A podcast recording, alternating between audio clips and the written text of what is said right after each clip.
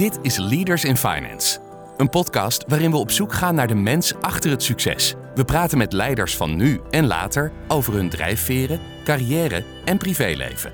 Waarom? Omdat er meer gesproken moet worden in de financiële sector.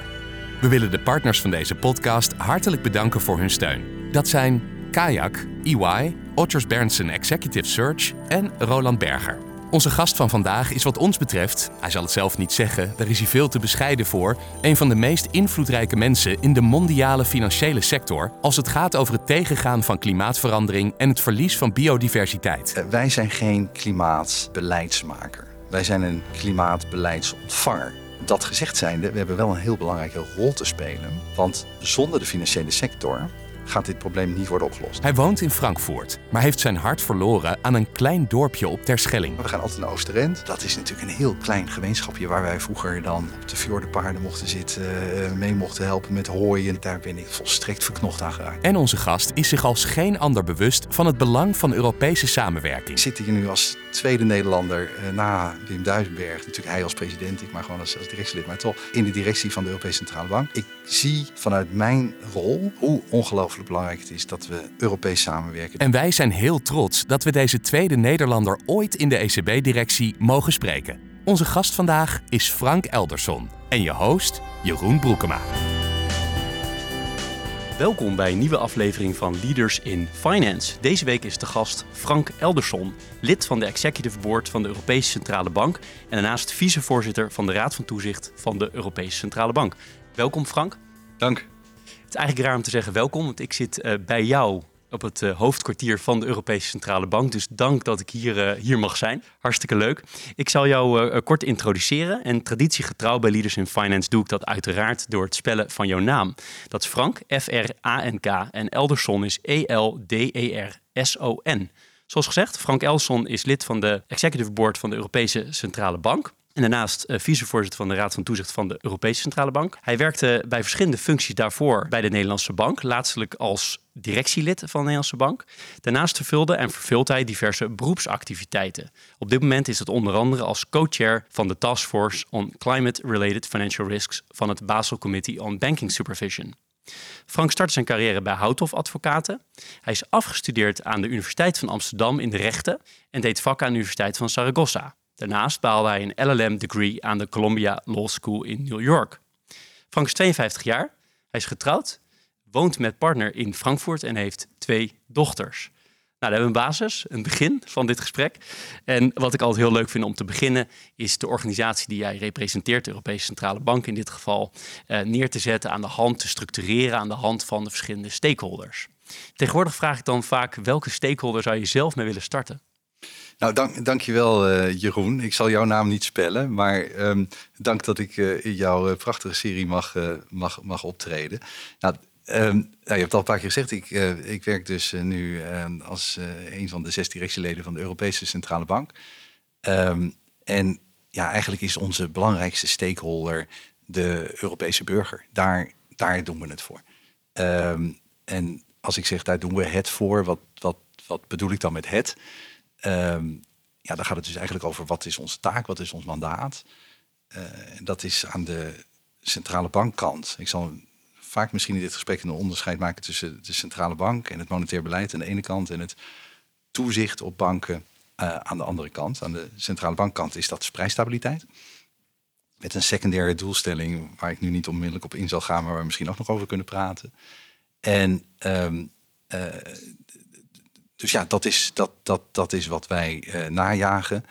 Um, en daar is natuurlijk de Europese uh, burger uh, uitermate belangrijk in. En bij het bankentoezicht zijn natuurlijk ook de banken stakeholders. Een heel belangrijke stakeholder, misschien, ja, ik zou het eigenlijk niet willen wegen, maar zijn natuurlijk ook onze, onze medewerkers. meer dan 4000, iets meer dan 4000. Um, en natuurlijk ook andere Europese instellingen. We werken natuurlijk nauw samen met met andere instellingen, de, de, de, de, Europese Commissie, het Europees Parlement. Um, en dan is het ook nog eens een keertje zo dat hoewel wij de Europese Centrale Bank zijn, we als centrale bank en ook als toezichthouder zijn ingebed natuurlijk in heel veel internationale structuren die buiten Europa gaan. Um, dus dan, ja, dan, moet je daar denken, dan moet je denken aan het IMF, aan, het, aan de, de, Financial Stability Board, het Basels Comité voor Bankentoezicht. Dat zijn ook voor ons belangrijke stakeholders. Nou, dit is wel mooi. We hebben in één keer een heleboel stakeholders gehad. Ik zit uh, op mijn lijstje van een stuk of zeven die ik had opgeschreven te vinken. We zijn al een hele, hele end op weg. Even die, die onder, onder toezicht staande instellingen. Heb je een beeld bij eigenlijk hoeveel dat er zijn, direct, indirect? Ja, um, toen het Europese bankentoezicht als Europees bankentoezicht werd uh, opgericht... Uh, na de financiële crisis in 2014... Um, toen is een onderscheid gemaakt inderdaad over de, tussen banken die rechtstreeks onder het toezicht van de Europese Centrale Bank vallen. En dat zijn er op dit moment, dat verschilt steeds een beetje, er zijn verschillende criteria voor. Uh, maar uh, zijn dat er 110. Uh, en dan zijn er nog heel veel meer banken in Europa, dat zijn dus doorgaans de kleinere, die nog vallen onder het toezicht van de nationale toezichthouders. Hoewel wij daar dan ook nog wel weer een, een ja, ik zou bijna zeggen, nog weer een toezichthoudende rol hebben op de manier waarop zij dat doen. Um, en dat zijn, er, dat zijn er meer dan 2000. Ja, dat zijn enorme hoeveelheden. En die, die andere stakeholder, je raakt hem al even, die uh, lokale zou ik bijna zeggen, maar nationale uh, centrale banken, of uh, de, zoals de Nederlandse bank. Hoe is die verhouding nou exact? Ja, dit, dat is een ontzettend goede vraag. Ehm, en Um, ja, als je zegt exact, dan ben ik wel even bezig. dus ik ga proberen dat in, in, misschien wat algemene termen te schilderen. En dan moet je maar kijken of je wil, wil doorvragen daarop. Ook daar is weer relevant om je uh, te realiseren dat we dus zowel een centrale bank, een monetaire autoriteit zijn aan de ene kant en een toezichthoudende autoriteit aan de andere.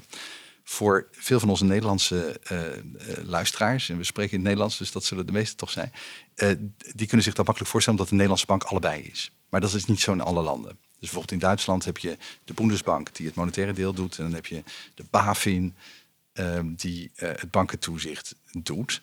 En aan allebei de kanten heb je een stelsel. Dus je moet je voorstellen, de Europese Centrale Bank zit als een soort spin in het web. Um, en de, aan de toezichtkant de, de toezichthouders, aan de uh, monetaire kant de centrale banken. Vanaf nu ga ik dat af en toe ook gewoon op één hoop gooien. Dus voor wat de Nederlandse bank betreft, de Nederlandse bank in allebei de constellaties, um, vormen samen met ons het Europese stelsel van centrale banken. Of het Single Supervisory Mechanism. Iets preciezer nog, je moet je voorstellen, als we dan hier met z'n allen rond een grote ronde tafel zitten, aan de monetaire kant, dan zitten daar de zes directieleden. Dus de voorzitter Christine Lagarde, ik een van de andere uh, directieleden. Um, en de Klaas Knot van elk land.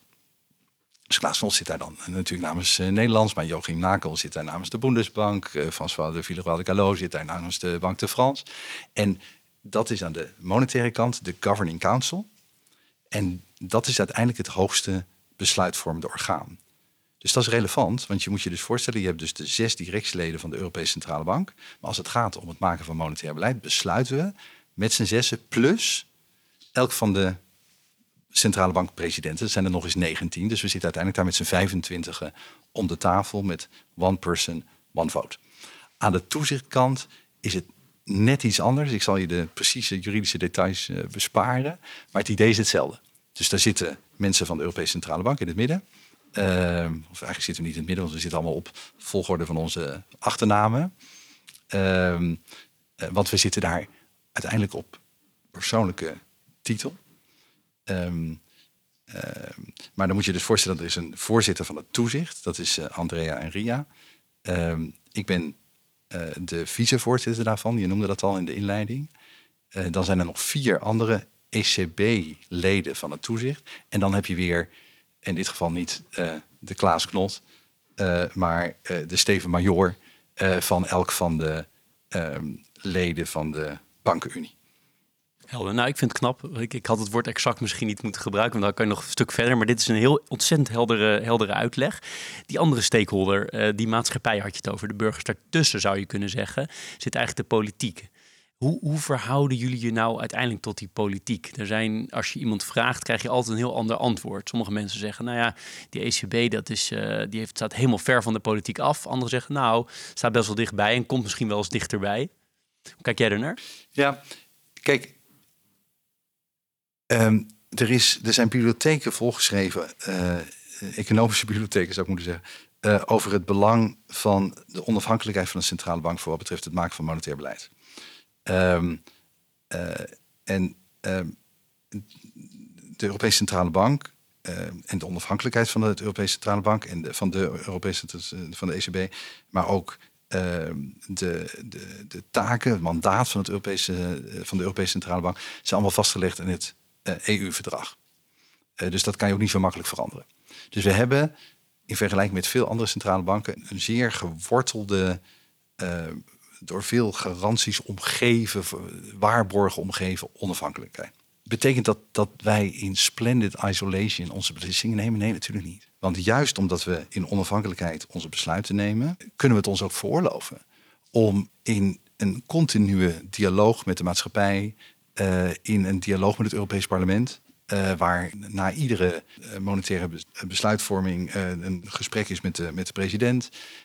we zijn bezig met de digitale euro. Ook daar zijn, zijn hearings over. Er kunnen ad hoc hearings zijn, of hoorzittingen moet ik zeggen. Dus er is een, een continue dialoog. Er is ook in het verdrag voorzien dat de Europese commissaris kan aanwezig zijn bij onze beraadslagingen als we in, het, in de Governing Council zitten. Dus er zijn verschillende waarborgen ingebouwd die zorgen dat wij ja, in, in transparantie uh, en rekenschap afleggend ons werk in onafhankelijkheid doen.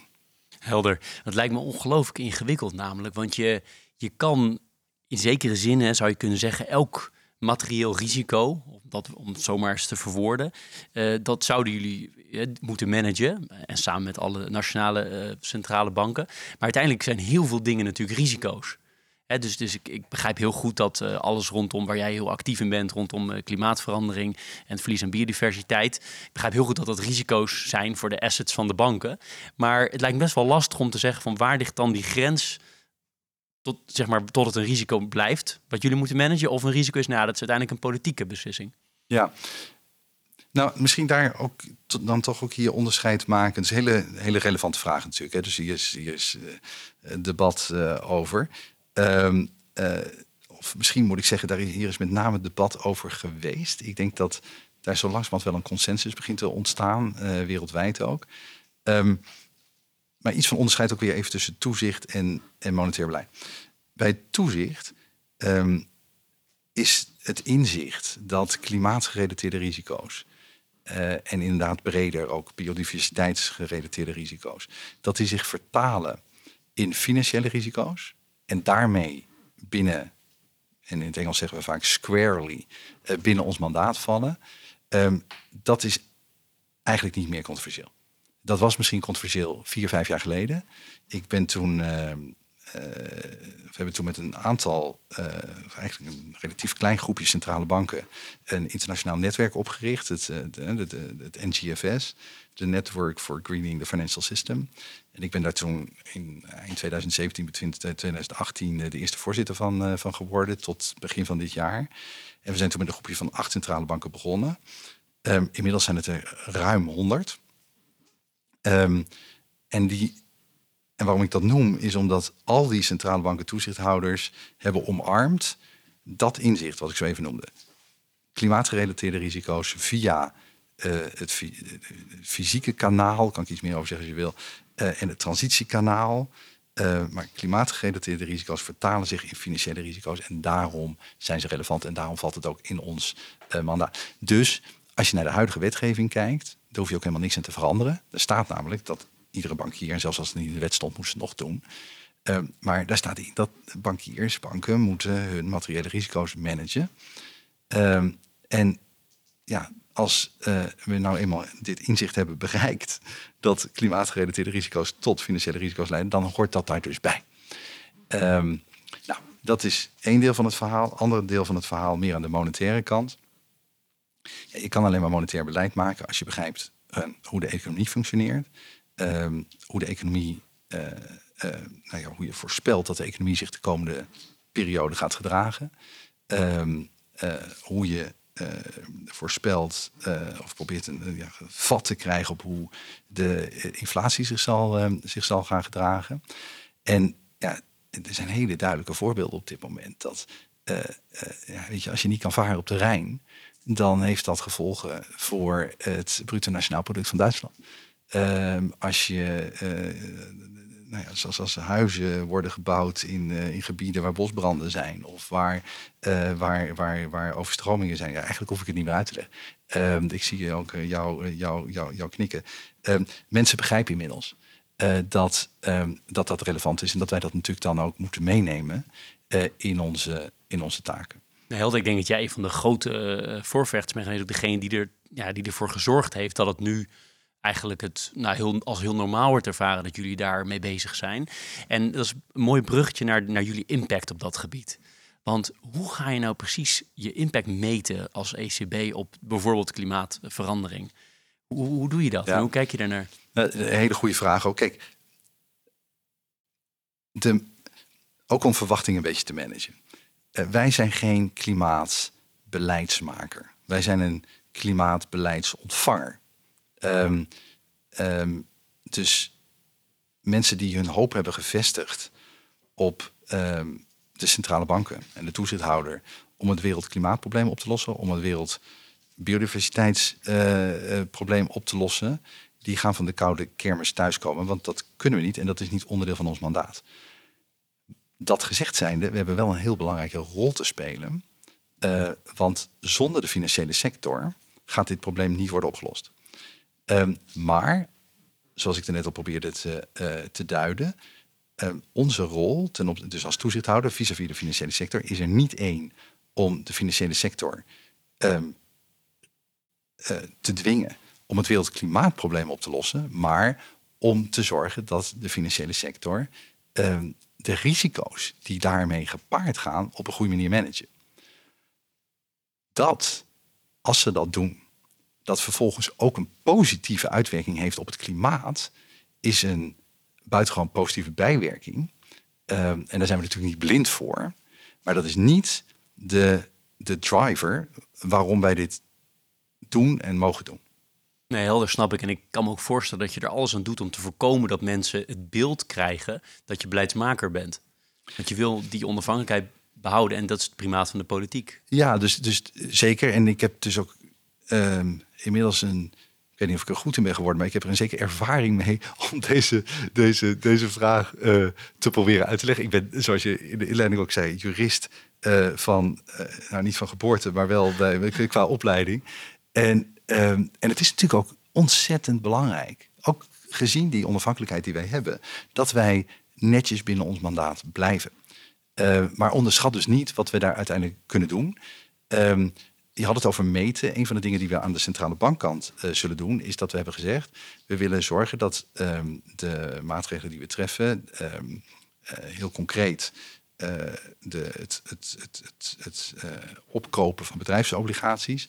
Dan gaan we, in het Engels zeg je to tilt, dus dat gaan we voorzichtig bewegen van minder groen naar groener. En daar zullen we ook vanaf het eerste kwartaal van het komende jaar over publiceren, zodat mensen ook kunnen zien of wij daar de voortgang maken die we beogen.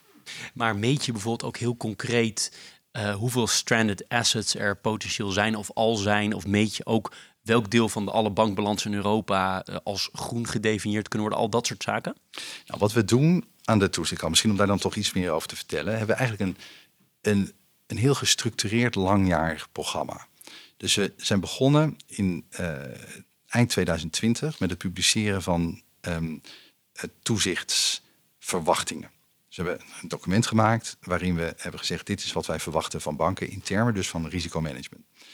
Um, dat was eind 2020. Toen vervolgens hebben we uh, in, de, in, het begin van 2021 de banken gevraagd: kunnen jullie een self-assessment doen uh, waarin je zelf checkt in hoeverre je voldoet aan die verwachtingen die wij zo even hebben gepubliceerd, of die we een half jaar geleden hebben gepubliceerd. En de banken hebben dat, moet ik met vreugde vaststellen, met heel veel eerlijkheid gedaan. En waarom durf ik dat met zoveel stelligheid te stellen? Dat was omdat ze uh, ons terugrapporteerden dat ze op heel veel dingen nog niet voldeden aan die vereisten. Dus dat was het goede nieuws, dat dat in openheid met ons is gedeeld. Het is misschien ook niet fair om te verwachten dat vrij kort na het publiceren van die verwachtingen, kijk als we dat al twintig jaar geleden hadden gepubliceerd, maar um, om te verwachten dat alle banken meteen aan alle vereisten zouden voldoen. Um, maar toen hebben we natuurlijk wel gezegd van nou, uh, dank, uh, goed dat dat op deze manier nu zo is vastgesteld, maar uiteindelijk gaat het natuurlijk wel om het voldoen aan die verwachtingen. Dus we hebben toen van alle banken om actieplannen gevraagd. Hoe te komen van A, waar ze op dat moment waren, naar B, wat zou zijn um, uh, compliance of het, voldoen aan onze verwachting. Dat was 2021. Dit jaar doen we een aantal dingen, dus allemaal als onderdeel van dat langjariger programma. Um, en gaan we nu, dat noemen we een, een, thematische review, een thematic review, naar alle banken toe. En dan zeggen we, mogen we nu zien in hoeverre jullie voortgang hebben gemaakt onder die actieplannen van jullie. Dat is de eerste stap. Twee, we hebben een, uh, een stresstest gedaan. Klimaatstresstest, dat is voor het eerst. Dat hadden we nog nooit gedaan.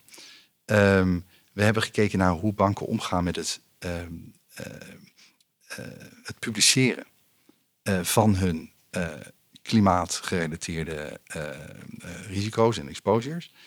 Um, we hebben specifiek gekeken naar onroerend goed.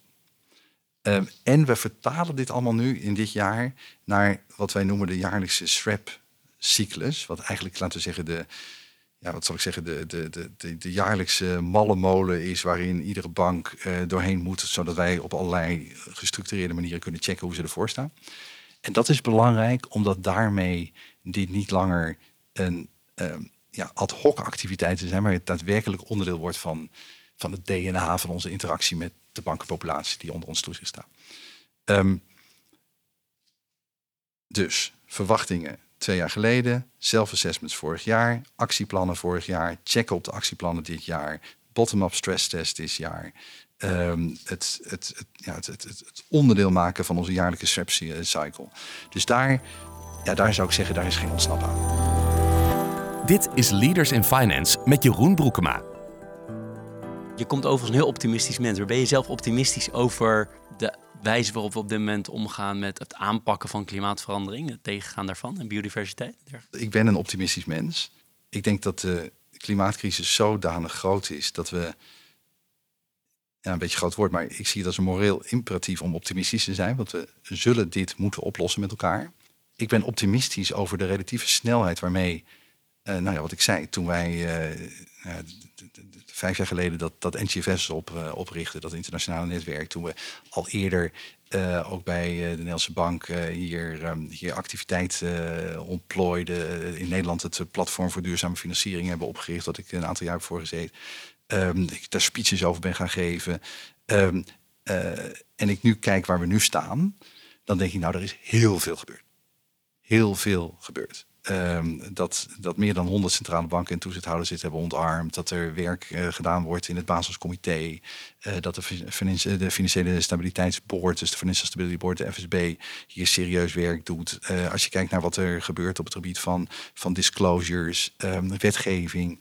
Um, er gebeurt ontzettend veel. Maar we zijn natuurlijk als mensheid, dus dan doe ik even een stapje uh, achteruit en niet zozeer als bankentoezichthouder of centraal bankier, maar we zijn natuurlijk ontzettend veel te laat. Dus mensen, misschien een beetje door dat, dat jaartal van 2050, waarin en natuurlijk in het verdrag van Parijs gezegd, dan moeten we zorgen dat we als, nee, als, als wereld uh, CO2-neutraal zijn. Daarmee zouden we nog die, die zo dicht mogelijk bij anderhalf graad kunnen blijven, et cetera ik heb wel eens het gevoel dat dat jaartal van 2050 zich bij mensen heeft genesteld als zijn van, nou ja, weet je, dan barst de klimaatbom daadwerkelijk los. En maar we zien natuurlijk, het is nu. Ja, en daarvan heb ik soms het idee dat het, hoe verschrikkelijk het ook is, maar wat er deze zomer overal in Europa gebeurt met bosbranden, met wat je noemde eerder al, hè, rivieren die, uh, die bijna leeg zijn, is dat uiteindelijk misschien wel het allerbeste, tussen aanhalingstekens, wat ons kan overkomen, dat, dat wij nu zelf ook ervaren dat er echt iets gaande is. Want ook en biodiversiteit is nog moeilijker. Want ja, laat maar mensen merken dat dat een enorme impact op ons heeft. Ja, ik denk dat je, dat je de vinger legt op een heel menselijk, heel menselijke eigenschap. En dat is dat um, um, ja, om in beweging te komen, om dingen te doen die, die niet op de heel korte termijn aantrekkelijk zijn. Um, zijn uh, ja, met de neus op de feiten gedrukt worden en dan ook nog eens een keer geografisch dichtbij. dat is eigenlijk ook niet heel fijne menselijke eigenschap. Maar als dingen heel ver weg gebeuren, dan vinden we ze vaak ook al een beetje minder erg, omdat ze heel ver weg gebeuren. maar we hebben natuurlijk zeker in, ja, in de rollen die wij hebben, ehm, natuurlijk de verplichting om ehm, ons ook te realiseren dat nu een derde van Pakistan onder water staat. Ehm, en um, nou ja, ik zal niet alle rampen opnoemen die op dit moment uh, op de wereld gebeuren, die ken je net zo goed als ik. Maar dat, dat klimaatverandering niet is van over een aantal dec uh, decades of de decennia, maar nu. Dat we dus ook nu activiteit moeten. En zelfs als we nu alle dingen doen die we ons voorgenomen, dat heel veel van die, van die, van die, van die consequenties zich sowieso toch nog gaan, gaan voordoen. En nogmaals, de biodiversiteit, er is een hele mooie um, heftige cartoon die ik een aantal jaar geleden zag in de, in de, in de Economist, als ik me goed herinner. Van de, je kent wel die, die, die mooie uh, eh, 19e eh, eeuwse Japanse prent van die tsunami. En dan zie je die golf van die tsunami en dan uh, daar stond dan, dan, dan, dan COVID bijgeschreven, wat natuurlijk ook vreselijk is.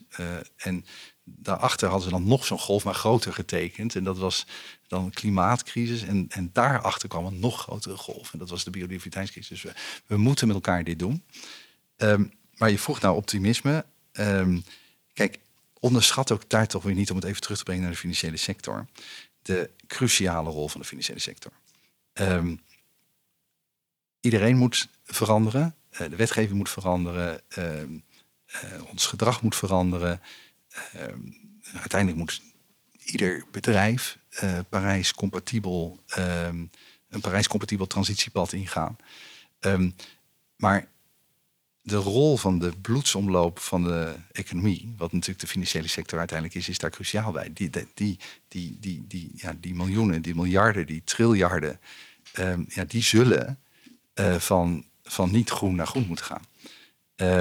En dus heeft een bank, om het even bij banken te houden, natuurlijk een enorme hefboomwerking op, uh, op haar klanten. En, en wij hebben natuurlijk hefboomwerking op banken. Uh, en dat zou je kunnen duiden als double leverage. En iedereen in de financiële sector weet hoe een krachtig instrument dat is. Eens. Uiteindelijk zijn die banken allemaal mensen. En wat ik zo nieuwsgierig naar ben, en ik spreek er met heel veel verschillende uh, leiders in die financiële sector, dan met name in Nederland over. Ik denk dat uiteindelijk het primair gaat om cultuurverandering. Dat mensen ook echt daadwerkelijk de leiders in die sector, maar ook alle mensen die er werken, zelf anders erover moeten gaan nadenken. Heb jij nou het gevoel, dat is een beetje meer een gevoelsvraag dan dat je het echt kan meten, rationeel kan vaststellen, maar heb je het gevoel dat in die financiële sector, zwaar generaliserend, maar dat het nu echt leeft? Of is het meer omdat mensen zoals jullie, vanuit hier, toch niet, niet invloedrijk, dus oftewel zeer invloedrijk, het pushen? Ik kan niet in één keer voor voor alle mensen in de financiële sector praten natuurlijk. Ehm, ik kan misschien een paar beelden geven. Je vroeg naar gevoel. Um, een aantal jaar geleden was ik uh, op uh, het Springtijfestival in Terschelling.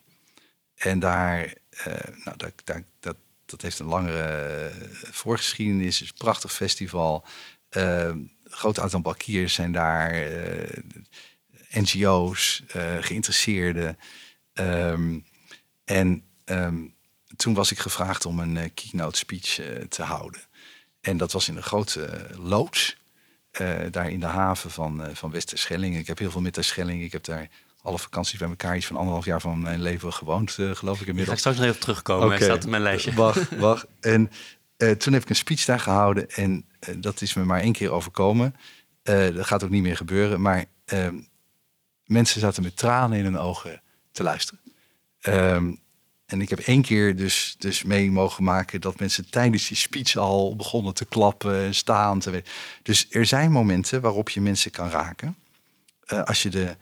Uh, dat gaat natuurlijk helemaal niet om mij, maar waar het om, want jouw vraag was: zijn mensen intrinsiek gemotiveerd? Als je ze in de goede omstandigheden raakt, je weet de goede woorden te vinden, je weet het op een goede manier te brengen, dan zijn dat natuurlijk allemaal uh, mensen van vlees en bloed, met kinderen, met, met de wens om deze aarde uh, achter te laten op een manier waarop je je niet hoeft te schamen, zodat toekomstige generaties ook weer hun doelen kunnen najagen. Dat hebben we uiteindelijk gemeen.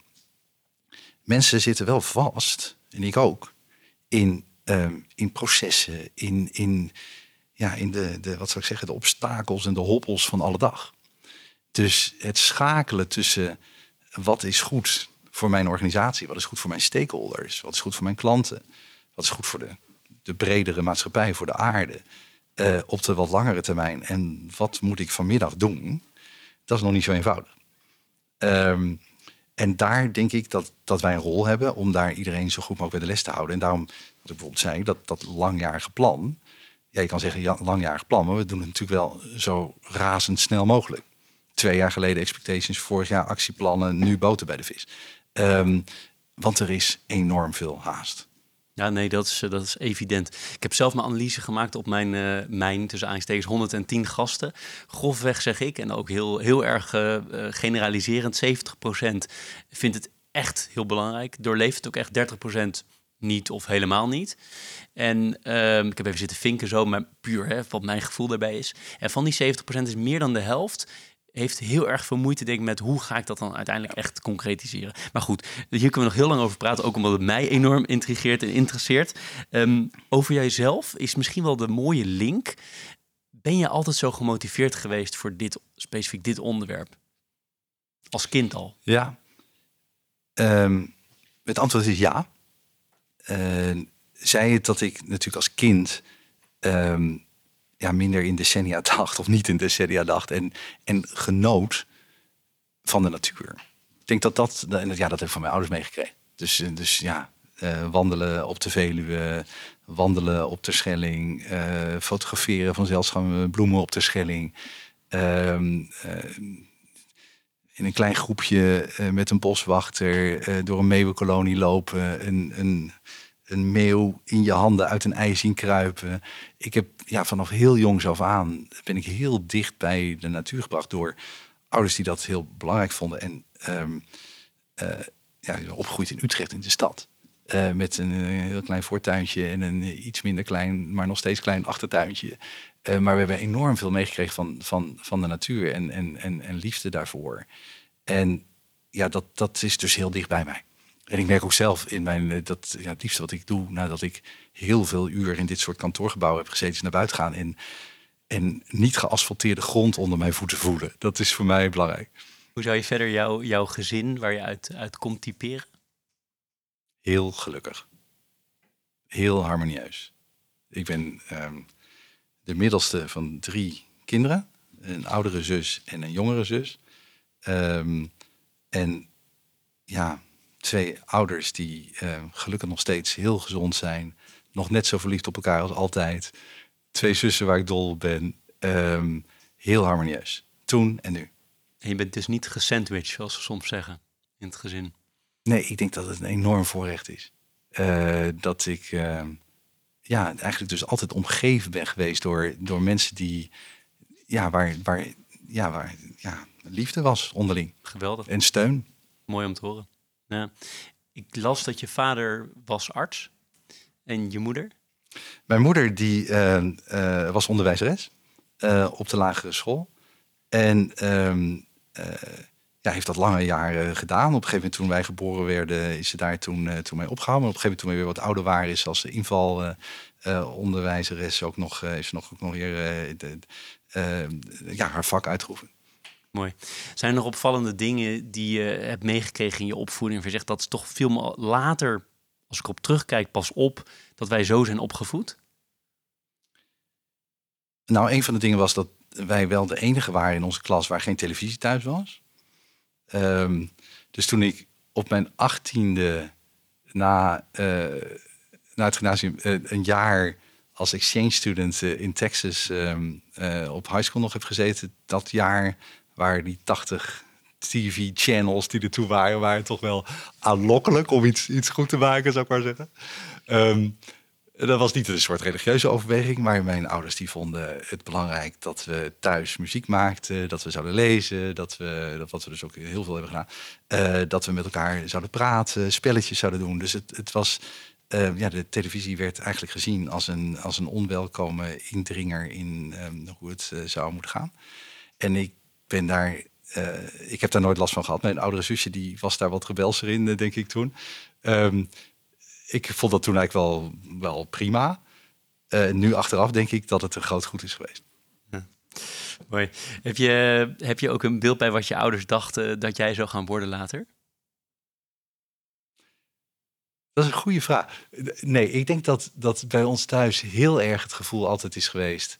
Ehm, ehm, wij gaan niet uh, als ouders jullie, jullie leven bepalen of jullie carrière bepalen. Wij gaan proberen zoveel mogelijk bij te dragen aan het ontwikkelen van, van jullie talenten. Um, dus wat ik me herinner, uh, een van de, de, de metaforen die mijn vader uh, wel gebruikte, was te zeggen: Weet je, je kan je natuurlijk ontzettend specialiseren. Um, en ik herinner me dat hij dan dat op de Olympische Spelen dan, dan, dan, dan toepast. En zei: Je moet eens kijken, die mensen die hoog springen, lang en dun. En uh, die mensen die kogels stoten, minder lang en minder dun. Um, maar je hebt ook mensen die de tienkamp doen. En natuurlijk als arts had hij natuurlijk goed zicht ook op hoe lichaam in elkaar zit. En weet je, mensen zo'n tienkamp, dat is eigenlijk ook wel heel mooi. Want dan, dan, ja, dan, dan heb je geen wereldrecord op, op, op, op, geen enkel van die, van die onderdelen. Dus je doet altijd op, op specialistische onderdelen onder. Maar je bent wel van heel veel markten thuis. En is dat eigenlijk ook niet fijn? En zou je dat ook niet uh, moeten toepassen in je leven? En dan ook niet alleen maar in je professionele leven, maar ook in de manier waarop je omgaat met je gezin, met je vrienden, uh, uh, met de maatschappij. En ik denk dat dat beeld van, van misschien is het nastreven van een tienkamper, en daar kan je natuurlijk ook weer proberen dan kampioen te worden of niet. Maar ik denk dat we daarin zijn gestimuleerd om, om veel aangeboden te krijgen. Muziek, sport, cultuur, natuur. En dan maar jaag maar na wat, wat, wat jou het meest aan het hart ligt. En was een van die aanbiedingen ik uh, doe nu air quotes. Ook Texas, of heb je dat zelf, uh, zelf bedacht? Nee, dat, nou, daar ben ik gewoon mijn zusje achterna gereisd. Uh, want mijn oudste zus die wilde dolgraag naar Amerika. Um, en um, die, dat, die wist dat veel eerder dan ik. Maar die wist op de twaalfde al dat ze dat wilde.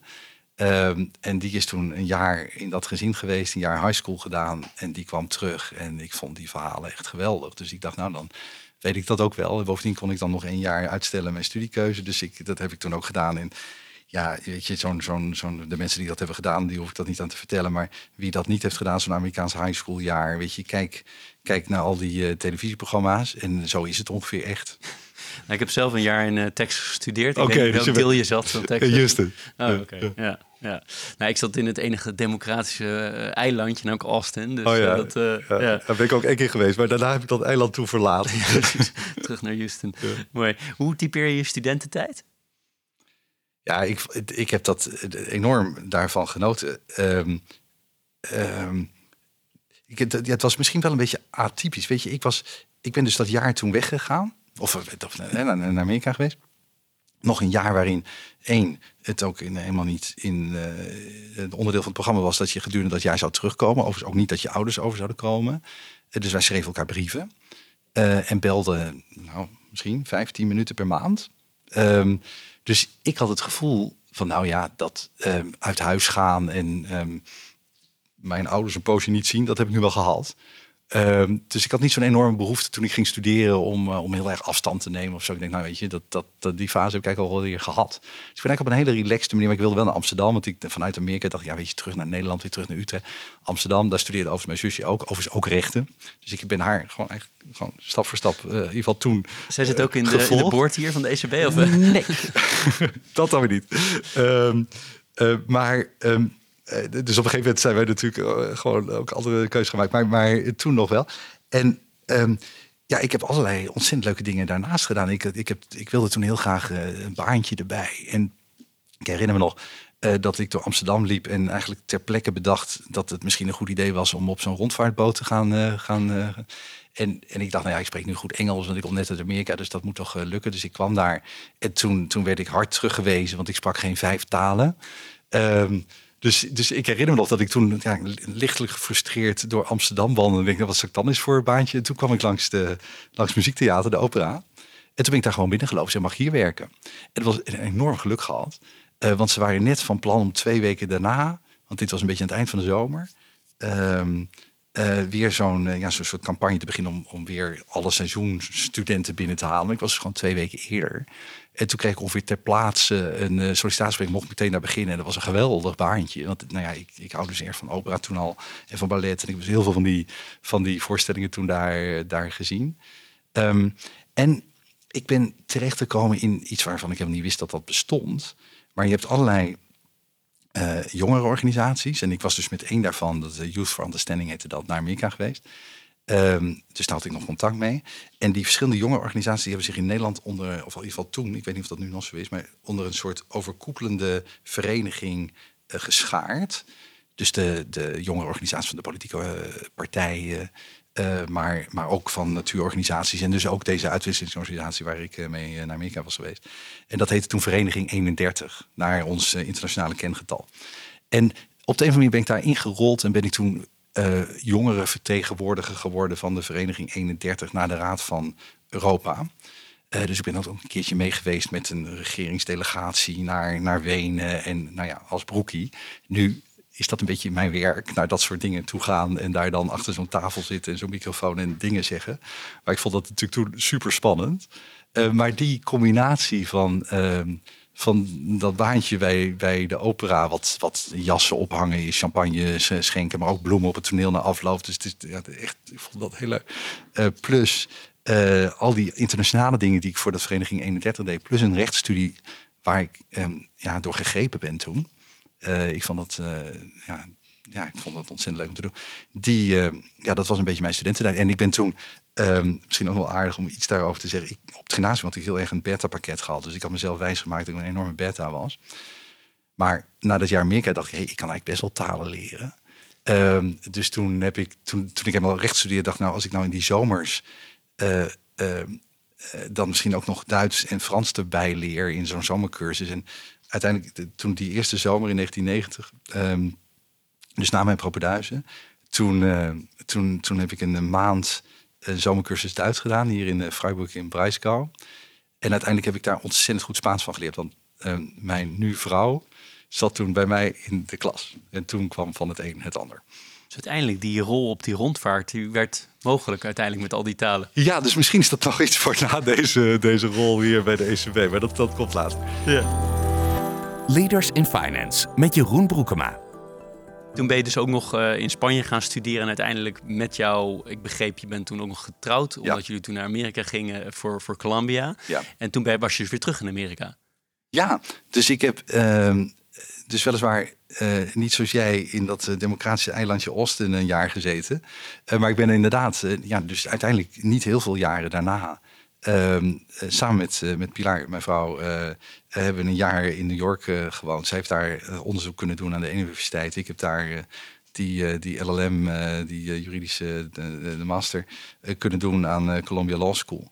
En ja, dat was natuurlijk een geweldig jaar ook. Wel eens gedacht van we blijven in Amerika?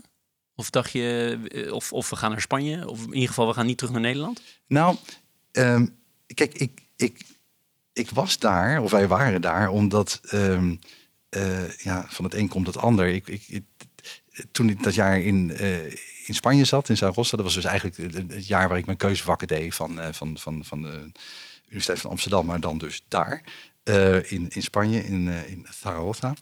Um, toen moest ik af en toe terug naar, naar Nederland. En toen zag ik een, uh, ja, een advertentie. Het was allemaal natuurlijk pre-internet. Uh, dus dat hing daar gewoon bij, bij de decaan, of ik weet niet precies. Um, dat er zoiets bestond als een Houten of Harvard-beurs.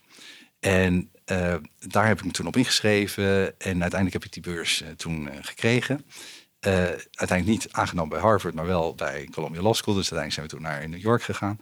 Um, en, uh, maar daar hoorde bij uh, dat, uh, op zich natuurlijk ook volstrekt begrijpelijk, dat Houthof zei, de advocaat en het advocaatkantoor, dat is allemaal goed en wel, maar wij geven jou die beurs, maar jij komt dan daarna voor ons werken. Dus het was in zekere zin duidelijk dat na dat jaar New York ehm, ik terug zou gaan naar Amsterdam om daar ehm, als advocaat te beginnen. Nou, is geen onredelijke eis als je een tijd naar aan Colombia mag zitten. Vond ik ook. Maar je, je, had dus, je ging daarmee de advocatuur in. En later, je hebt op meerdere plekken heb je beschreven, las ik in, in de voorbereiding, dat je op een bepaald moment ook een, een klant moest uh, bedienen waarvan je, nou ja, waarvan je op een bepaald moment het gevoel kreeg van eigenlijk dit hier wil ik niet aan meewerken. Ik zat in de, in de tabaksindustrie, uh, om even voor de luisteraar om dat helder, helder te krijgen.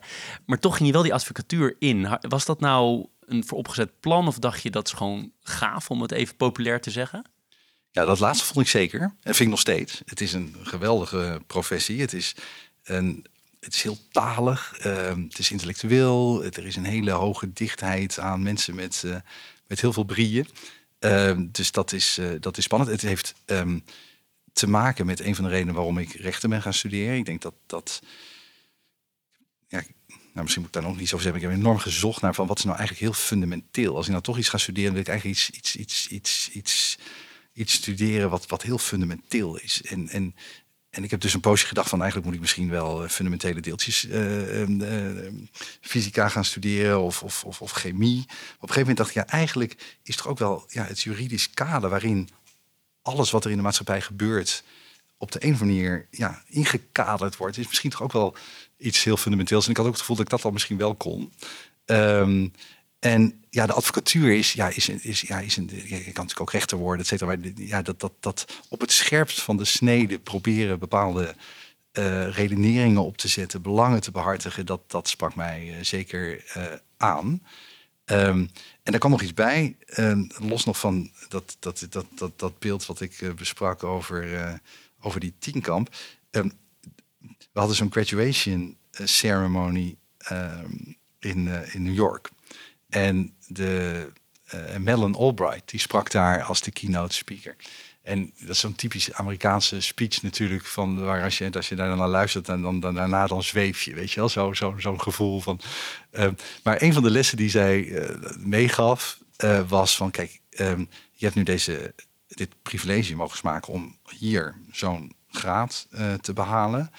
Um, ga je natuurlijk niet alleen maar een beetje gebruiken om om geld na te jagen. Dus uh, persoonlijk. Dus zij, zij probeerde, denk ik, ja, die, dat, dat, die groep studenten te enthousiasmeren om te denken in termen van, nou, weet je, als je nou in de loop van je leven misschien een derde privaat, uh, een derde publiek en een derde academisch, als je dat op de een manier zo zou kunnen uh, in balans kunnen brengen, dan, ja, dan doe je misschien iets moois met wat je hier allemaal hebt geleerd. Dus had ik me een beetje mijn oor geknoopt.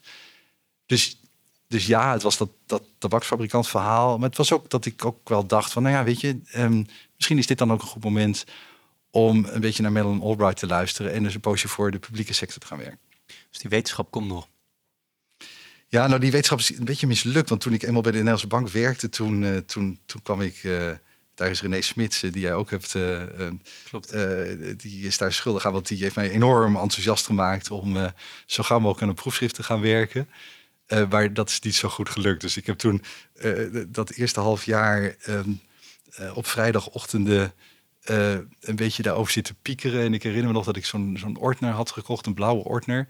Om, om dan ehm, ja, alles wat ik zou bedenken um, in op te schrijven. En ik had daar ook zo'n etiket op geplakt. Er stond op gedachten. En, en, na een aantal maanden pakte mijn vrouw dat nog eens uit de kast. En was nog helemaal leeg. En die, die keek mij zo lang en meewarig aan. Zo van, vrouw, ik ben mee, Dus dat is uiteindelijk is dat, is dat niet helemaal gelukt. Maar ik, ik, heb toen over een aantal dingen wel, wel, wel wat artikelen geschreven. Zo. Dus ik had toen het gevoel van, nou ja, ik, ik durf Melon Albright nog in de ogen te kijken. Maar dat is er nog niet zo verschrikkelijk van gekomen. Maar wie weet, kan nog. Dus je bent, bent nog jong. Ik, ik vind het toch wel even heel leuk. Je haalt René Smits aan. Toch, ik heb nog, nog altijd veel contact met hem. Toch even leuk om dat ene verhaal wat ik in de voorbereiding las, wat ik overigens niet kende van hem, uh, toch even te bespreken. Want ik vind het toch wel zo'n mooi verhaal. Jij komt op sollicitatiegesprek bij hem. Ik las het geloof ik in het Financiële Dagblad. En uiteindelijk zeg jij dan tegen hem of een vraag, vraag van hem van wat ga je later doen over zoveel jaar, ik geloof tien jaar. En dan zeg je, dan heb ik waarschijnlijk jouw baan, even mijn woorden. Klopt dat? Of? Nou, dit zijn wel jouw woorden. Ik, dat, dat, dat, jouw baan klopt, maar het was misschien, niet waarschijnlijk. Um, dat is wel een belangrijk verschil. Ja, ja groot verschil. Het, het was natuurlijk ook zo'n moment waarop je, op het moment dat je dat eruit flapt, denkt: waarom heb ik dit nou gezegd? Um, maar ik weet wel, daarna was nog een gesprek um, met, uh, ook weer met René en, uh, en zijn toen uh, twee uh, toenmalige adjuncts. Um, waarvan één uh, later mijn beste vriend is geworden. En die, um, die zeiden. Uh, toen dus, vond René het noodzakelijk om dat nog even terug te brengen. Net zoals jij dat nu ook doet. En toen zei hij van ja, want in dat, dat gesprek wat wij vorige week hadden, toen vroeg ik jou. Toen denk ik, nou, hier ga ik slinks onderuit komen. Dus ik zei ja, toen heb ik zoiets gezegd van ja, dat misschien over 15 jaar. Nee, nee, jij zei niet 15 jaar. Het was tien jaar. Dus hij had zich dat goed. En nu kunnen we daar samen smakelijk om lachen. Overigens, wat ook ontzettend leuk was, dat dat dat eerste met hem alleen, dat begon al. Um, eh, op de brandtrap. Want de juridische zaak zat op de vierde verdieping en, en hij begon gewoon omhoog te hollen daar. En hij stelde de vragen die ik moet beantwoorden, die ik moest beantwoorden natuurlijk. Dus ik kwam volstrekt hijgend al boven. Dus dat herinner ik me ook nog goed van dat gesprek. Mooi, ja, prachtig verhaal. Maar belangrijk om aan toe te voegen is ook meer aan mij, omdat misschien doen aan jezelf. Het is wel gelukt, die tien jaar. Ja, en, maar nogmaals, dat was, ik, ik kwam daar niet met dat Nee, dat snap ik, maar ik, vind het, dat, dat ik zeg het ook hoor. Ik weet, jij bent heel bescheiden, maar dat, uh, dat is mijn, mijn opmerking. Je haalde aan dat je ontzettend gelukkige jeugd hebt gehad. Je bent ook heel positief over je, over je studententijd, over je, over je vrouw. Heb jij ook uh, periodes gehad dat je, ik noem maar wat, geldzorgen hebt gehad? Of hele andere zaken uh, veel minder positief bent geweest? Als ik dat mag vragen. Want ik vind het heerlijk hoe positief je bent. Ja. Hè? Dus ik wil het niet naar ja. negatieve trekken, maar ik ben toch wel even nieuwsgierig. Ja, ik heb een paar hele goede vrienden verloren. Um, maar verder ben ik een, um, een heel um, gelukkig mens. Ja. Zoals ik me voel, maar ook zoals, ik, zoals het leven zich aan mij heeft voorgedaan tot nu toe. Geweldig. Nee, ik denk dat uh, veel mensen daar, uh, daar jaloers op zouden zijn. Dat, dat is fantastisch om te horen. Een wat, wat ruige overgang dan. Dat kan bijna niet anders, maar we hebben bij Leaders in Finance altijd een pleaser en een teaser. Nou, de pleaser is altijd dezelfde. Dat gaat over boeken, daar komen we zo op. Um, en aan de teasende, uh, teasende kant wil ik je eigenlijk uh, het volgende voorleggen. De Europese Centrale Bank is bijna altijd trager dan de, dan de Fed, maar wel meestal, jouw optiek, zorgvuldiger. Ben je het daarmee eens?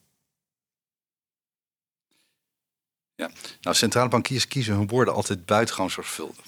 Dus ik zou deze woorden op deze manier niet gebruiken. Wat ik zou zeggen, de aanleiding hiervan uh, is dat um, um, de situatie in Amerika en hier in Europa fundamenteel verschilt.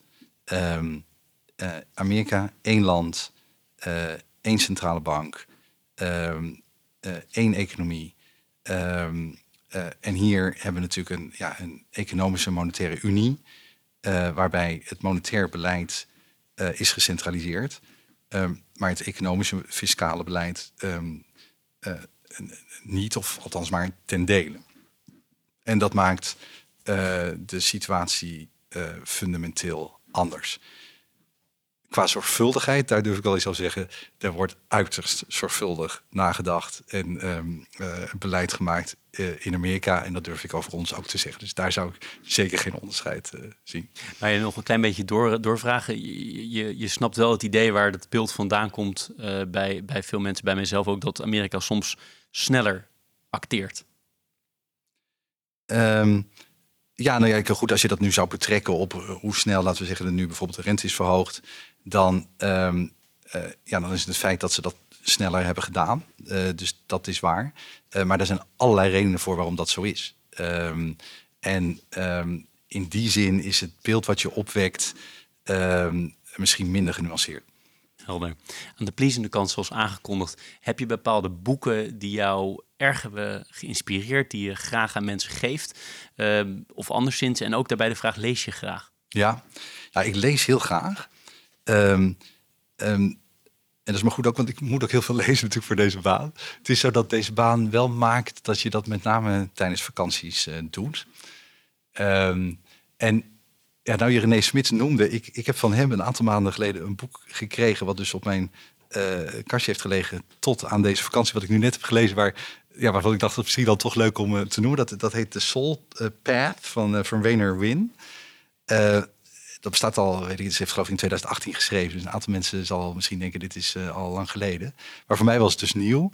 En dat gaat, als ik daar iets over mag zeggen, uh, over um, ja, een echtpaar. Uh, wat dol op is op elkaar. maar door ja, eigenlijk heel, heel ja, begrijpelijke redenen, waar ze niks aan kunnen doen. Um, en dat is ook waar gebeurd. Um, eigenlijk alles kwijtraakt. Uh, in financiële, uh, materiële zin. Dus, dus ze staan op straat, ze zijn, zijn, dakloos. Um, en in diezelfde week waarin dat gebeurt, um, hoort hij dat hij een ongeneeslijke ziekte heeft.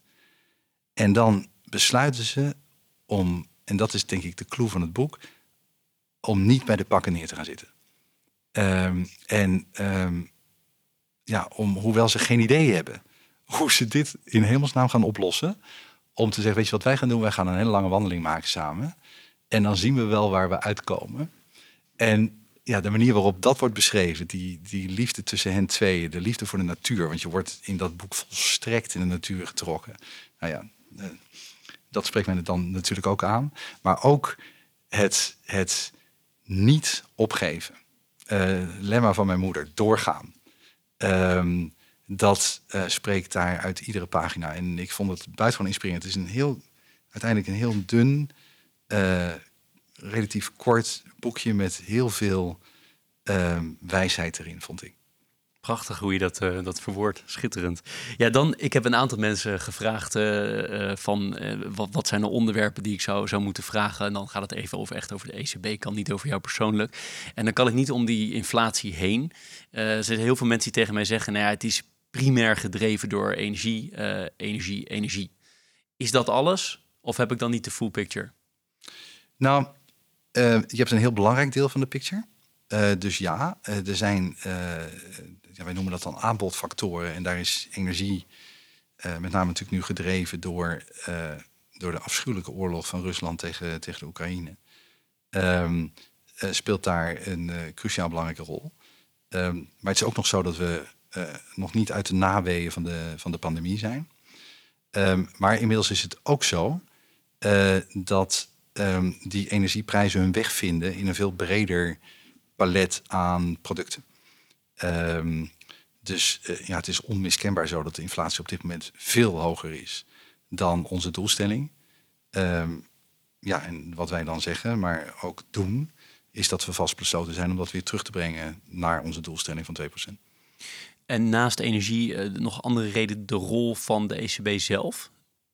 Ja, als het gaat om opkoopprogramma's en dergelijke.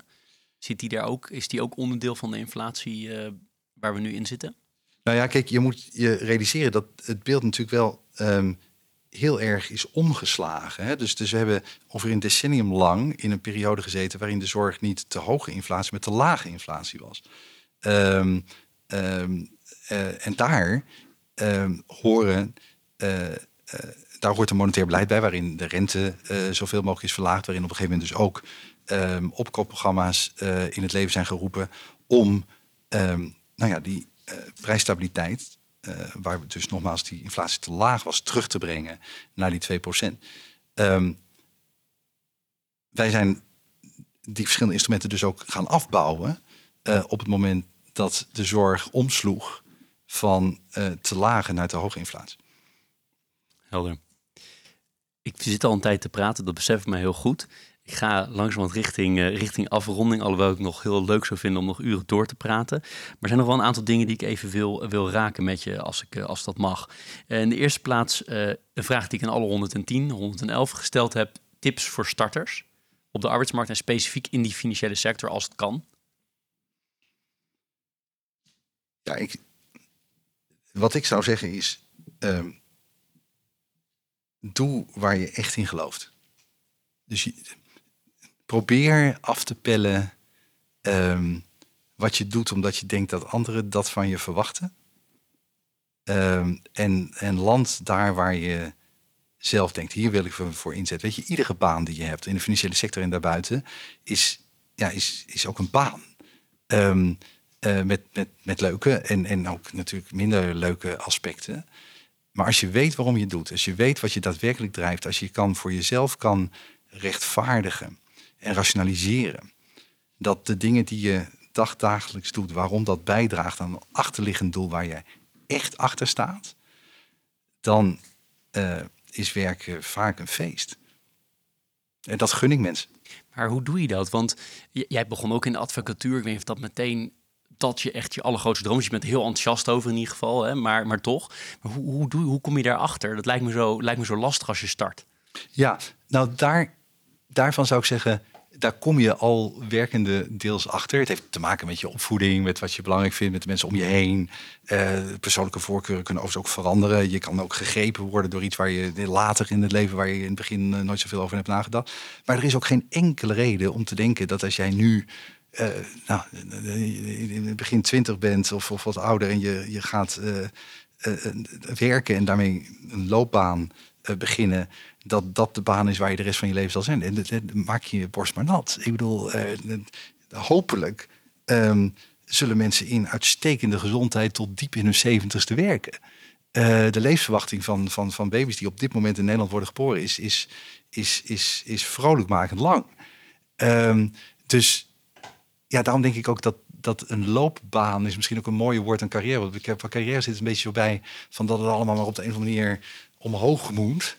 Maar ja, het zal, het zal kronkelend zijn, het zal, het zal opzij zijn, het zal, er zullen zijpaden zijn. Af en toe is een doodlopende straat. Mag allemaal.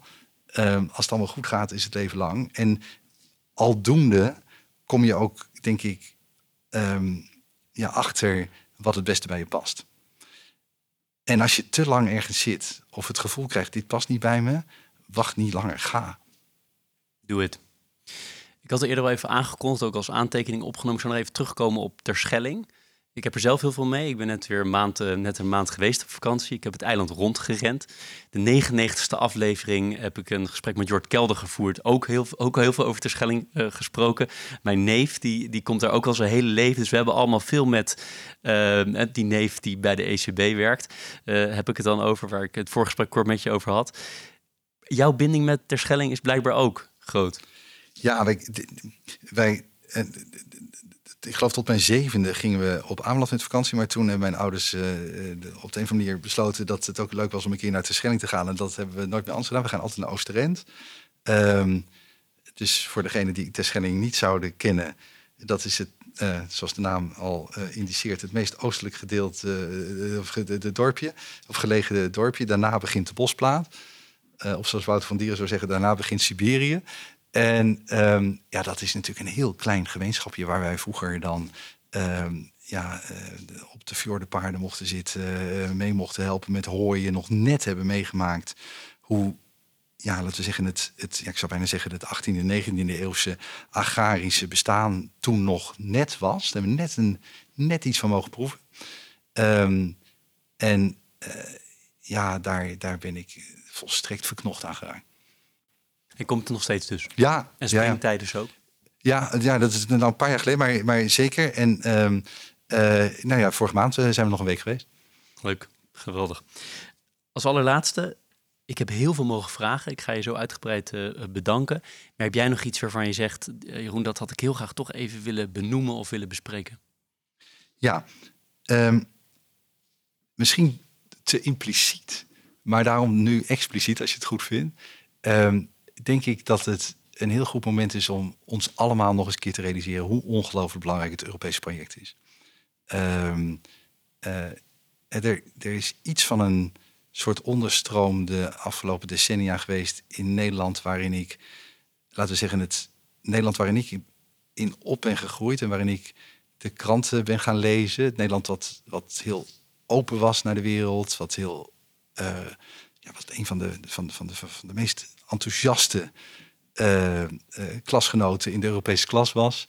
Uh, waar we een beetje dat een beetje met z'n allen zijn kwijtgeraakt. En ehm, nou, ik zit hier nu als tweede Nederlander na Wim Duisberg. Natuurlijk hij als president, ik maar gewoon als, als directielid, maar toch in de directie van de Europese Centrale Bank.